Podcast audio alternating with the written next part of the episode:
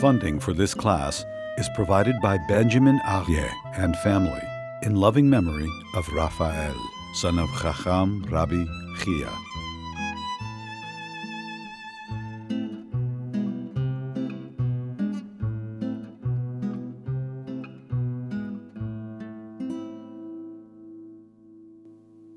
So, starting on page five. Last two classes were introduction to prayer, and now we are going to. This is going to be our text, the Siddur. So, what's the first thing a Jew does in the morning? Wakes up. Very good. to say to say modani. First, first you have to wake up in order to say modani, which is really the essence of Judaism, because Maimonides describes a person could be sleepwalking through life. When a person is asleep, you have eyes, you don't see, you have ears, you don't hear, you have all your faculties, but they're not functioning. So a person can go through life sleepwalking, spiritually sleepwalking. You have eyes, you don't see, you have ears, you don't hear. So the first thing is we do is we wake up.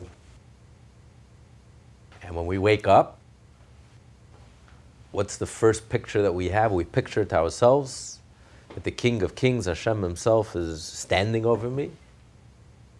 And the first thing that we do is we place our hands together, we bow our heads while we're still lying in bed, and we say, Modeh Ani. Thank you, Hashem.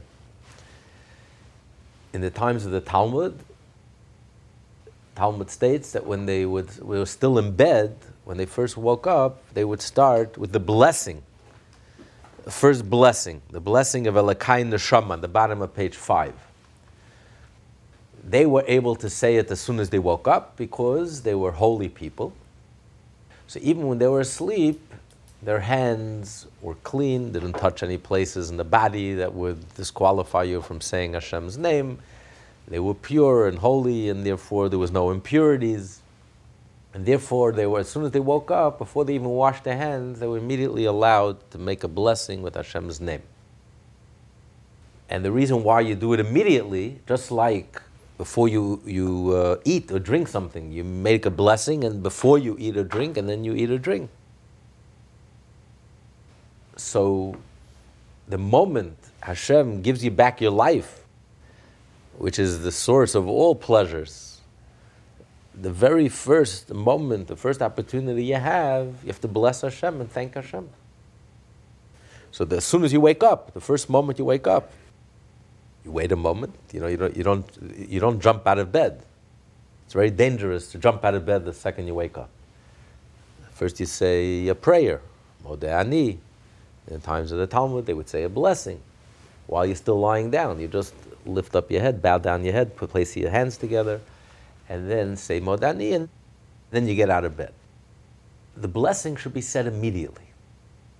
They were allowed to make a blessing, since we are not allowed to make a blessing because we are not on their level, their high level, and therefore when we're asleep, we don't know which parts of our body our hands touch. Our hands are, are also our hands are impure because of our sleep. So therefore, we can say a prayer. We can't say a blessing because you're not allowed to mention God's name while we're in a state of impurity before we wash our hands. But we say a, a, a Hashem's name is not mentioned, so there's no prohibition in saying it. It's a prayer. So, if you will, Modeh is actually the very first prayer that we say. The very first thing a Jew does in the morning is you start out with a prayer. Why is Modeh Ani a prayer? Modeh Ani, you're not asking for anything. You're not petitioning for anything. You're just praising Hashem. Is praising Hashem per se a prayer? So many say, no, that a prayer is when you petition. Prayer, by definition, is when you petition Hashem and you ask Hashem, you request Hashem for something. That is, that is a prayer. The Talmud says that the way we pray is, the order of prayer is first you have to praise Hashem, before you petition the king, first you praise the king, then you petition, and then you thank. You thank Hashem, you thank, you thank the king for granting you or for listening to your, to your petition. He doesn't have to grant you your petition, but even for listening to your petition. So some say that prayer, prayer means all three together. So Maimonides, as we discussed in the previous classes, Maimonides holds that there's a biblical obligation to pray every day. But for the first 2,000 years of Jewish history, everyone prayed, made up their own prayers, prayed in their own language. So the Rambam says this was the structure of prayer. You started out by praising Hashem, then petitioning Hashem.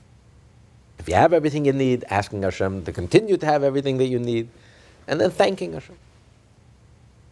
And that's the structure of the Shemoneh Esrei. We start out the first three blessings, we praise Hashem, sing Hashem's praises, then we have the petitions, and then we have the, the uh, three blessings of, prayer, of thank you at the end. But Rav Saadia Gaon writes that each of these three, in its own right, is prayer. Prayer is not only when you petition. Prayer is if you praise Hashem, it's prayer. If you petition Hashem, it's called prayer. And when you thank Hashem, it's called prayer. And he brings a proof. In the beginning of the book, the opening of Samuel, we find that the mother of Samuel, Hannah, prayed. In the first chapter, she's praying for a child and all the laws of prayer we learn from her prayer.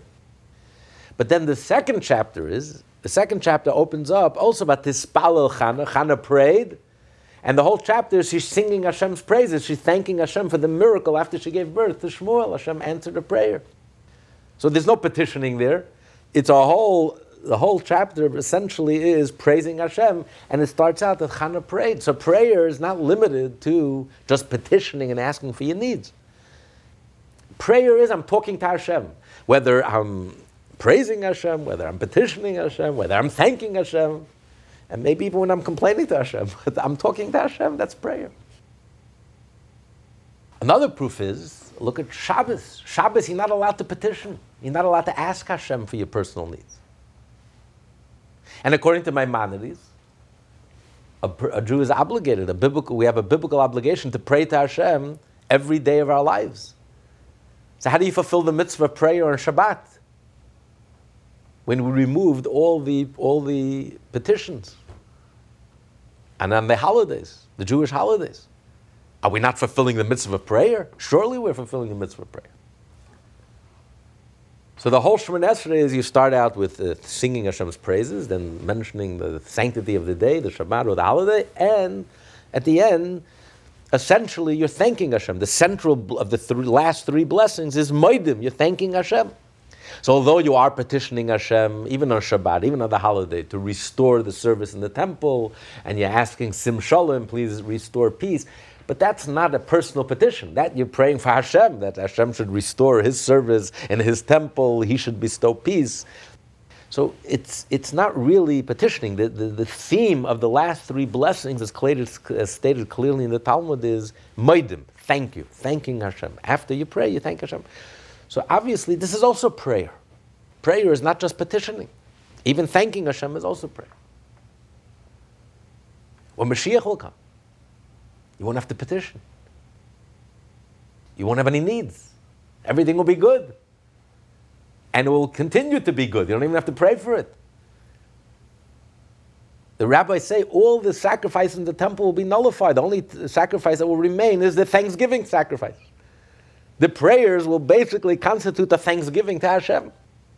And that's how we're going to pray, and that's how we're going to fulfill our obligation to pray. So Rabbi Saadia Gaon states clearly that prayer is any of these three is prayer. I'm talking to Hashem, whether I'm praising Hashem, whether I'm pleading with Hashem, petitioning to Hashem, whether I'm thanking Hashem. So according to this definition, Modani is the first prayer of the day. We're starting out with a prayer. The very first thing that a Jew does. And this sets the tone for the whole day. This is the first impression, which sets the tone for the whole day. How do we begin?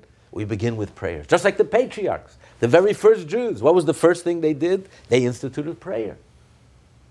Jews practically invented prayer. This is, this is who we are. So the very first thing we do in the morning when we wake up, we start it with a prayer. Mode ani lefanach. Okay, so first let's read the prayer, and then we'll explain and discuss its meaning. it's worthwhile to read the Alter Rebbe's introduction immediately. Jeff, you want to read immediately? Immediately upon awakening, one must be conscious of Hashem, master of the universe. One would not remain lying in bed in the presence of a human king, and surely not in the presence of Hashem. Therefore, one should say, I offer thanks immediately upon awakening, for one will thereby be made aware of Hashem's presence and will rise quickly. Barry, read the actual Modani. הודעני לפניך מלכי וכיום שחזרתי בי נשמוסי בהם רבה אמונתך. Okay, translation. I offer thanks to you, living and eternal King, for you have mercifully restored my soul within me. Your faithfulness is great. So if you notice in the prayer book, there is a separation. Restored my soul within me, period. If you look in the Hebrew, there's a period. There's a dot. Bechemla, nishmatzi bechemla. Some people read it erroneously. Bechemla rabba, with great mercy. No, that's wrong. There's a dot. You restored my soul with mercy. Period. Rabba emunasecha, great is your faithfulness, that you restored my soul. That you promised to restore my soul. When I went to sleep, I handed you my soul, a tired soul. The last words we say is Biyotcha afkid ruchi, I hand over to Hashem uh, my soul to keep, to watch. And usually, as the Medrash says, when you give over something to watch, you, hand, uh, you give it in something that's, uh, that's in good condition, and by the time they return it, it's, it's already worn out. Here's the exact opposite. You give Hashem something worn, your soul is worn out, and Hashem restores our soul in the morning, refreshed. Uh, so Rabba emunasecha, great is your faith. This is the simple meaning. But there's a dot.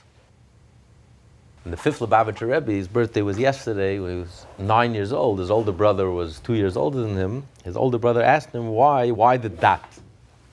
After Bechemla, why the dot? And he responded, because the Moda'ani is like the dot, and the dot has to be spread out throughout the whole day. What he was saying is that on one hand, the Moda Ani is just the beginning. It's like the dot, it's the birth, the beginning of consciousness. You're just waking up. But in this prayer, in this, everything could be found in this prayer. It's all there. And the rest of the day, we just have to unpack it and unfold it and roll it out. But everything is contained. The potential is all there. And this connection, and the very first connection that we're making, everything is there in this dot. In this birth, the moment of birth. You know, we Jews know how to celebrate beginnings. The child is born, the bris, Rosh Hashanah. We, we celebrate beginnings because everything is contained in that beginning. In that little dot, everything is contained. On one hand, Moda'ani is a very basic, elementary simple level. You just woke up. You're, half asleep. And you're not saying anything great. Thank you, Hashem, for restoring my soul. You know, there are many layers of prayer. Moda'ani is like the entry point. It's, it's the crossing the threshold. It's the connection. It's the beginning, initial connection with godliness. It's the lowest level. Because what does moda? Moda, in addition to thanking, moda also means in Hebrew to admit. We say modanu, we put our hands together and we bow our head. I'm admitting to God. So, admission means it's not me. There's someone else, someone greater than me, who's like trying to teach me. And I'm opening myself up. I'm admitting. When you admit something, means it's not really me. If it's, if, it's some, if it's really me who I am, I'm not admitting, then it's my position. If I'm admitting to you, in other words, it's not my position, it's your position. But I am submitting myself to you. All I'm doing is I'm, I'm opening myself up, I'm listening. You're talking to me, you're teaching me, and I'm bowing down. I'm submitting myself to a superior opinion. It's not my opinion. If it was my opinion, then I wouldn't be in, then I would be in your position. I don't understand it. It's not really me. But I acknowledge and I submit and I humble myself to your opinion. So I bow down. And this is the minimal requirement to connect with holiness, to connect with godliness, to connect with Hashem. I just woke up. Spiritually, I just woke up. I, am just starting. I'm, I'm, a novice. I'm still raw. I, I, don't, I didn't have time to digest, to process, to think, to meditate, to reflect. It's the initial burst of consciousness. But at the very first moment, I immediately I know one thing. Modani. I'm bowing down. Lefanecha before you, Hashem. I'm submitting myself. See, even though it may seem to be a very low level, it's only a dot. It's a little tiny dot. But everything is contained in this little dot. So, on a basic level, on a simple level, the moment you wake up, so a Jew immediately makes a connection between my waking up and between Hashem. Modeh ani lefanech. From the ani, from the I, I extrapolate lefanecha to you, Hashem. Just like when you wake up in the morning. Do you have to experience yourself through the five senses to know that you're there? You have to touch yourself, know that you're there. You have to see yourself in the mirror. You have to hear yourself sing in the shower to know that you're there. You wake up, I. I exist. Who exactly is that I? Your, that I is nothing tangible. It's not your, your nose, your hands, your fingers. Who is that I? It's not the body. That I is your soul.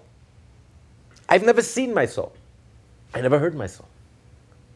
But I'm more certain of that I, of that soul, than I am of anything in the world that I can scientifically touch and grasp and measure and see and hear. That I, that self, that indivisible self, that I, that, that's intangible. So when you wake up in the morning and you're aware of yourself, I'm awake, I.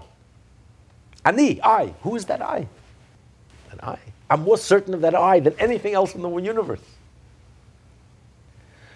So immediately a Jew extrapolates. Mode ani lefanecha.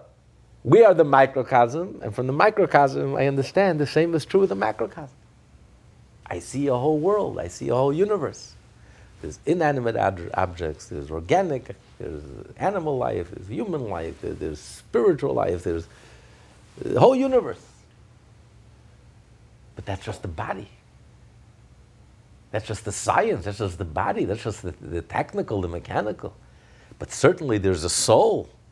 Even though I've never seen God and I've never heard God, but I'm more, but I understand God is, God is the soul of everything. So the first moment that you wake up, you immediately awaken to the reality of lefanecha. Mode ani, there's ani. I immediately know that there's a lefanecha. There's, there's Hashem. And I make that connection. And then also on a very basic level, and this is the foundation of Judaism, this is really the whole foundation of Yiddishkeit, and that's why it sets the tone for the whole day and for everything in our lives. The idea of thank you. Moda, the very first thing that we do is we say thank you. Because a Jew's approach to life, an assumption of life is that we are lefanecha, we are guests in Hashem's world.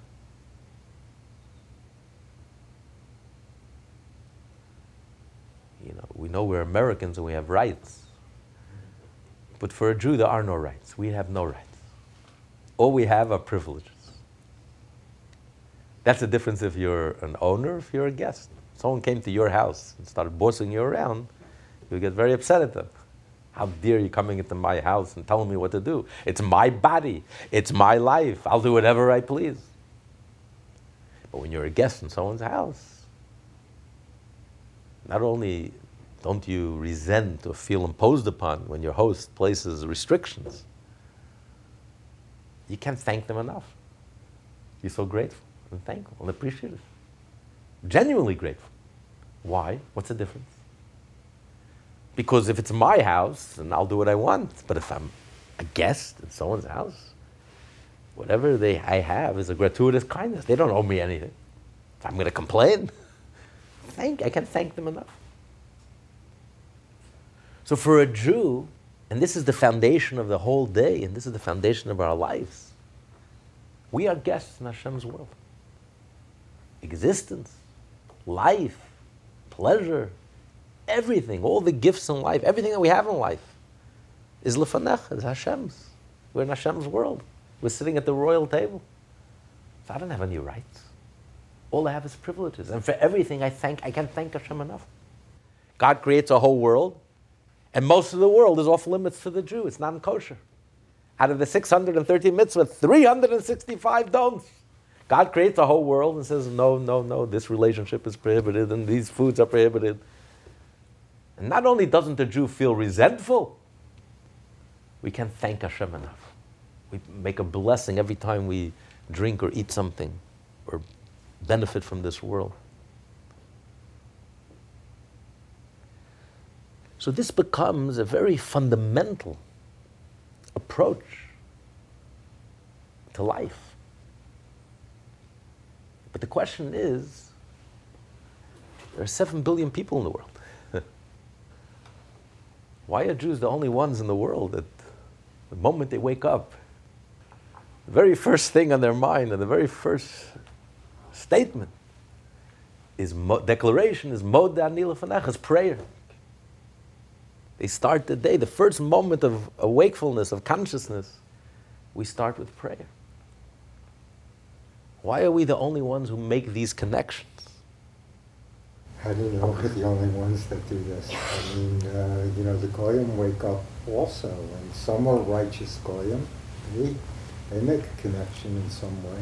You can do a survey and you can, uh, you can find out. Ask, ask if while, while they're lying in bed, while they're lying in bed, and the very first thought and the very first thing they say from their mouth is Mode ani lefanecha melech kayim. Do, do a survey, do a scientific survey. And this, this is that dot the fifth Lubavitcher Rebbe was talking about. And, and the previous Rebbe once said about the Moda Ani, which really expresses the core and essence of what a Jew is all about. He said that the Moda Ani, we, the, we say the Moda Ani in a state of impurity. That's why we don't say God's name. We're lying in bed. We didn't wash our hands. We're impure. We cannot make a blessing. All we can say is Modani without even mentioning Hashem's name. We say Lefanecha, you, the king, but we don't mention, we're not allowed to mention Hashem's name in the state of impurity. So the previous Rebbe said, what the Moda Ani tells us, he said, all the impurities of the world cannot affect the Moda Ani of a Jew. But deep down inside, a Jew is a Jew is a Jew, and the core and essence of every Jew, you'll find the moda anila fanecha, that connection, that relationship with Hashem. And this is actually reflected in Jewish law. It's very puzzling. We find in Jewish law that when a person does a sin, if a Jew does a sin without the proper intent, it's not considered a sin. If a Jew walks on grass on Shabbos, but your intent is not to uproot the grass, your intent is to walk. It just happens to be while you're walking, you also uproot the grass. You haven't desecrated Shabbos. You don't have to bring any sacrifice. And you're allowed to do it initially you're allowed to walk on grass, knowing that you may uproot some grass, which is one of the 39 categories of work. And nevertheless, you're allowed to walk on grass on Shabbos, no big, no problem. Even if you do uproot the grass, since there's no intent to uproot the grass, that's the halacha, therefore it's permitted. And it's not just in the laws of Shabbos. The very last law in the code of Jewish law of the Alter Rebbe, the author of the Tanya, the very last law he discusses, there's a prohibition that one, a, an owner, a Jew is not allowed to muzzle his animal. When the animal is plowing the field, he's not allowed to muzzle the animal. He has to allow the animal to enjoy and to benefit from the, from the grass. You're not allowed to muzzle him. See, the last law he discusses what happens if the owner is um, taking his animals, leading his animals, but he's taking them through a shortcut. And the shortcut is to go through the field. Although while the animal is crossing the field, the animal is going to be threshing, threshing the, the, the wheat. But since that's not his intention, his intention is not for the animals to work, for the animals to be threshing. His intention is he's looking for a shortcut. It just happens to be the only the shortest cut is through the field, and while they're walking, they're also going to be doing work. They're also going to be threshing threshing the field. And the the animal's mouth is muzzled. Has the owner violated the prohibition of not muzzling the animal's mouth? He says no, because it's not intention. It's not his intent. So even though he technically he sinned, your animal is threshing, and the animal's mouth is muzzled while he's threshing. But since his intent is not to work the animal, he's just taking the animal through a shortcut, so therefore it's not considered a sin. And the law is, it's not just in these two instances. Throughout the Torah, when, if there's no, if you don't have the proper intent, the sin is not considered a sin. Yet when it comes to a mitzvah, there are many opinions that hold that you don't need any intent. And if you force a Jew, if a non Jew forces a Jew to eat matzah on Pesach, he's not sitting at a Seder, he doesn't want to eat matzah. And Tony takes out a gun to his head and says, If you don't eat the matzah, and he eats the matzah because he doesn't want to get his head blown off, he fulfilled the mitzvah of eating matzah. The court, when the court had uh, jurisdiction, when the Jewish court had jurisdiction, in the times of the Talmud, the times of the temple, they would force a Jew to do a mitzvah. It wasn't optional. And even if the Jew was forced, it's considered a mitzvah. And then we find a very strange law A puzzling law. It's so puzzling that Maimonides himself is, has to explain it. A Cohen is not allowed to marry a divorced woman. So what if a Cohen marries a divorced woman? So when the Jewish court had jurisdiction and jurisprudence, they would force the Cohen to divorce his wife. They would beat him into submission. Now, there's a problem. Because the Torah says that a, a, a divorce a legal divorce, a Jewish legal divorce, is only legal if the husband gives it willingly.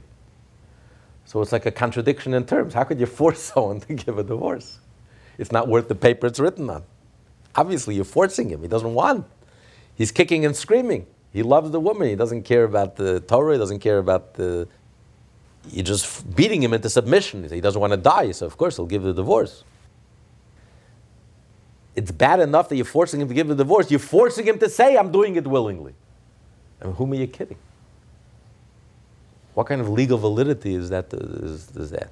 How, does, how is this divorce legally valid? So there are those who give a very specious argument. They say that since you're beating him into submission, so now he wants to give a divorce because he would rather live than, than die. So of course he wa- of course he wants a divorce because he, he doesn't want to be beaten. So legally he wants the divorce, but that's a specious argument because the halacha says,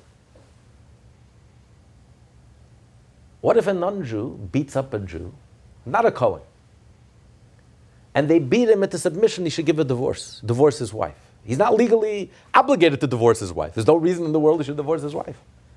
But they just beat him up and force him to give, give his wife a divorce. Is that divorce legal? That divorce is, has no legal validity whatsoever. Even though they beat him into submission and they forced him to say, I'm giving it willingly, So according to this specious argument, well, they beat him into submission, so therefore he doesn't want to die. So when he says he wants to, it's illegal. No, it's not legal. Divorce, the, the, that divorce has no legal validity. Because in Jewish law, there's a principle, and Maimonides uh, spells it out, that if you're forced to do something, it doesn't, it's not even attributed to you. So much so that if, if someone forces you to murder someone, someone holds a gun to your head and forces you to murder someone. Now, yes, by Jewish law, you should rather give up your life. You're not allowed to commit murder, even at the expense of your own life. You should rather die than take another life. But okay, I didn't follow, I didn't martyr myself. I went ahead and I pulled the trigger. Am I legally obligated for murder? Could you legally try me for murder? Jewish law states you can't because I didn't pull the trigger. The person who held the gun to my head, he pulled the trigger. I was just a tool in his hand. He forced me. So legally, you can't attribute my actions to myself. If I'm forced, there's no connection between my action and the person doing.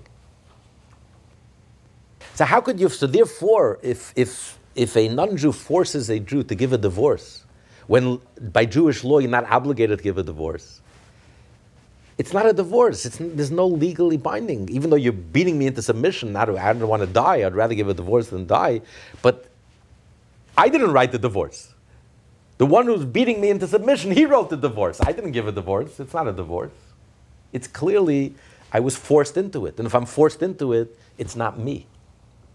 You can't attribute that action to myself. So that begs the question the case of the Cohen, when by Jewish law he must give a divorce, how can you say that when you force him to give the divorce and when you force him to say, I'm doing it willingly, that it's legally valid? So Maimonides explains, and he says, and this is such a fundamental principle in Judaism, that, would, that deep down a Jew wants to do the right thing. Every Jew wants to do the right thing. Because every Jew is plugged in, every Jew is connected.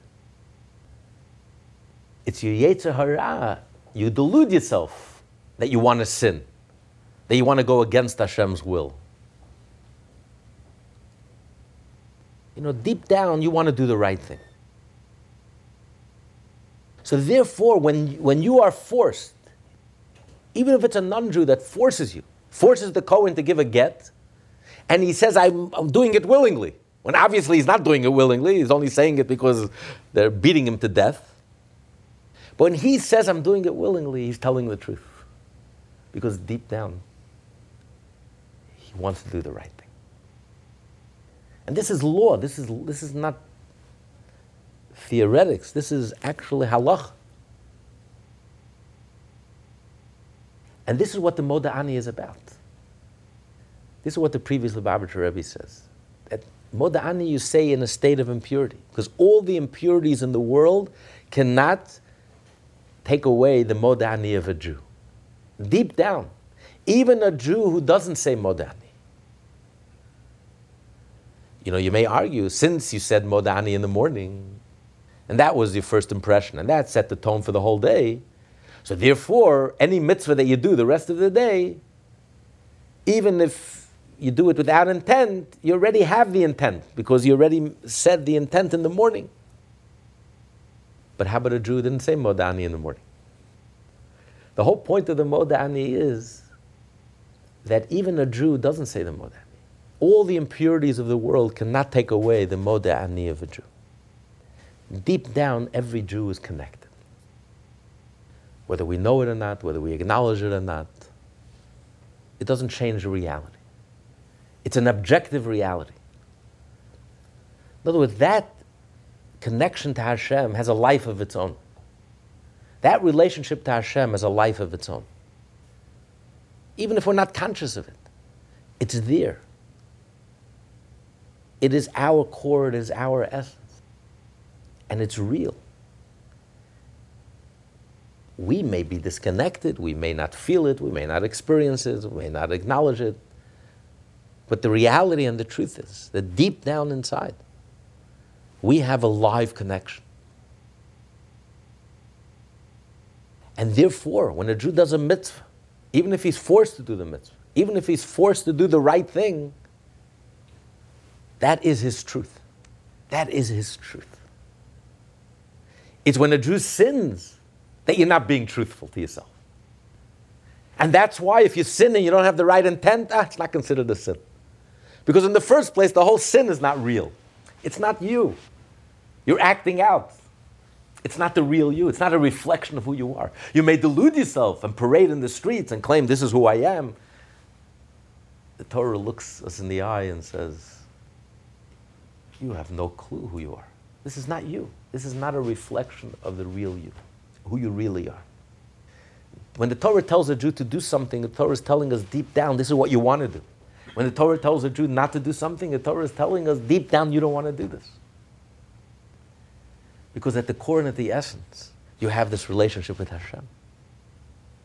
And that's why the first moment the Jew wakes up, what's the first thing you think about? Even before you say the Modeh Ani. You wake up, you're aware of yourself. Immediately, what are you thinking about?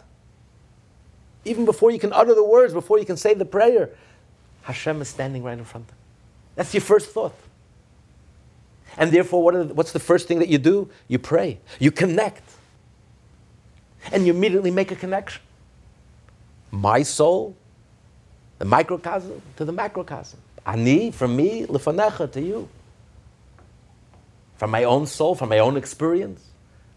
I'm more certain of my soul than anything in the world I can experience through the five senses. So too, I become certain I know Hashem. And I feel and I know that I'm grateful for everything that I have. I don't own anything. My body, my life, my existence, my success, everything that I have is a gift from Hashem, a gratuitous gift from Hashem. I'm sitting in front of Hashem. I'm in the royal palace. I'm sitting at the royal table. And therefore, I'm grateful and thankful for everything. And, and I can live very happily with all the restrictions that Hashem gives me. Because it's not mine. I don't grab anything. I don't take anything. There's nothing in this world that's for me to grab or to take. It's all Hashem's. And before I touch anything in this world, I have to make a blessing and I have to thank Hashem and ask Hashem for permission. And I'm grateful and I'm thankful and I'm appreciative. And therefore, I only take things that are kosher and they only experience things that are kosher. This is fundamental. This becomes a core principle, an approach to our whole day, to our whole life.